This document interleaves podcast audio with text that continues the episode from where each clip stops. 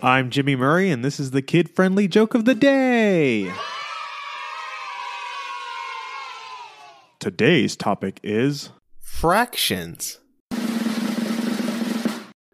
Statistically, you'll find that in America, on average, that when it comes to fractions, 5 out of 4 people are awful.